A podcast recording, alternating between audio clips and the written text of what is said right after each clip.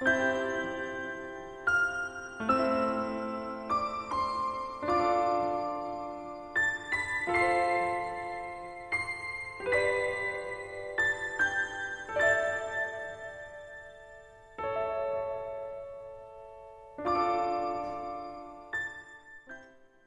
久前，震动了整个香港的一则新闻是：一个不堪坎坷的母亲把十岁多一点的两个孩子手脚捆绑，从高楼抛下，然后自己跳下。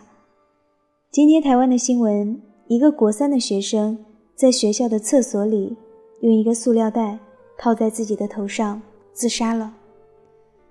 读到这样的新闻，我总不忍心去读细节，掩上报纸，走出门。灰蒙蒙的天，下着细雨，已经连下了三天雨。早上醒来时，望向窗外，浓浓的雾紧紧锁住了整个城市。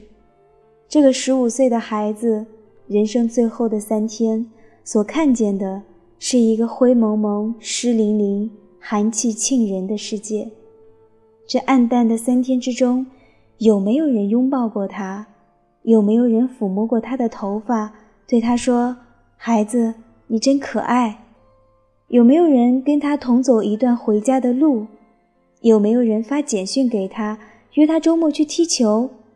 有没有人对他微笑过，重重的拍他肩膀说：“没关系呀，这算什么？”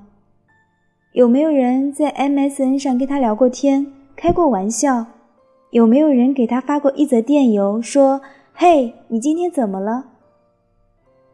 在那三天之中，有没有哪个人的名字被他写在笔记本上？他曾经一度动念想去和对方痛哭一场。有没有某一个电话号码被他输入手机？他曾经一度犹疑要不要拨那个电话去说一说自己的害怕。那天早上，十五岁的他决绝地出门之前，桌上有没有早点？厨房里有没有声音？从家门到校门的一路上，有没有一句轻柔的话，一个温暖的眼神，使他留恋，使他动摇？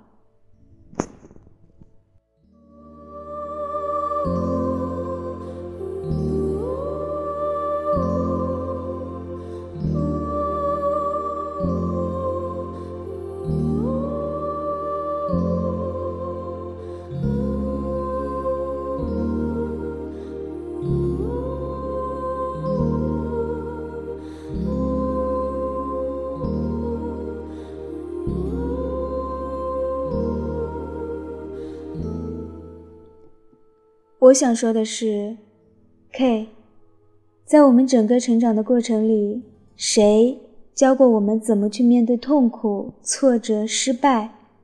它不在我们的家庭教育里，它不在小学、中学、大学的教科书或课程里，它更不在我们的大众传播里。家庭教育、学校教育、社会教育只教我们如何去追求卓越。从砍樱桃的华盛顿，悬梁刺股的孙敬、苏秦，到平地起楼的比尔盖茨，都是成功的典范。即使是谈到失败，目的只是要你绝地反攻，再度追求出人头地。譬如越广勾践的卧薪尝胆，洗雪耻辱；譬如哪个战败的国王看见蜘蛛如何结网，不屈不挠。我们拼命地学习如何成功冲刺一百米，但是没有人教过我们：你跌倒时怎么跌得有尊严；你的膝盖破得血肉模糊时怎么清洗伤口、怎么包扎；你痛得无法忍受时用什么样的表情去面对别人；你一头栽下时怎么治疗内心淌血的创伤；怎么获得心灵深层的平静；心像玻璃一样碎了一地时。怎么收拾？谁教过我们在跌倒时怎样的勇敢才真正有用？怎样的智慧才能度过跌倒？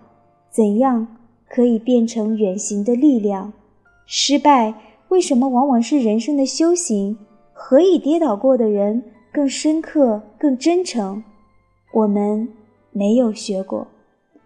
如果这个社会曾经给那十五岁的孩子上过这样的课程，他留恋我们，以及我们头上的蓝天的机会是不是多一点儿？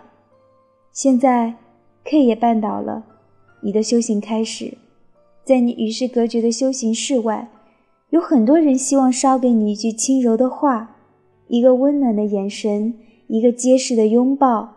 我们都在这里等着你。可是，修行的路总是孤独的，因为智慧必然来自孤独。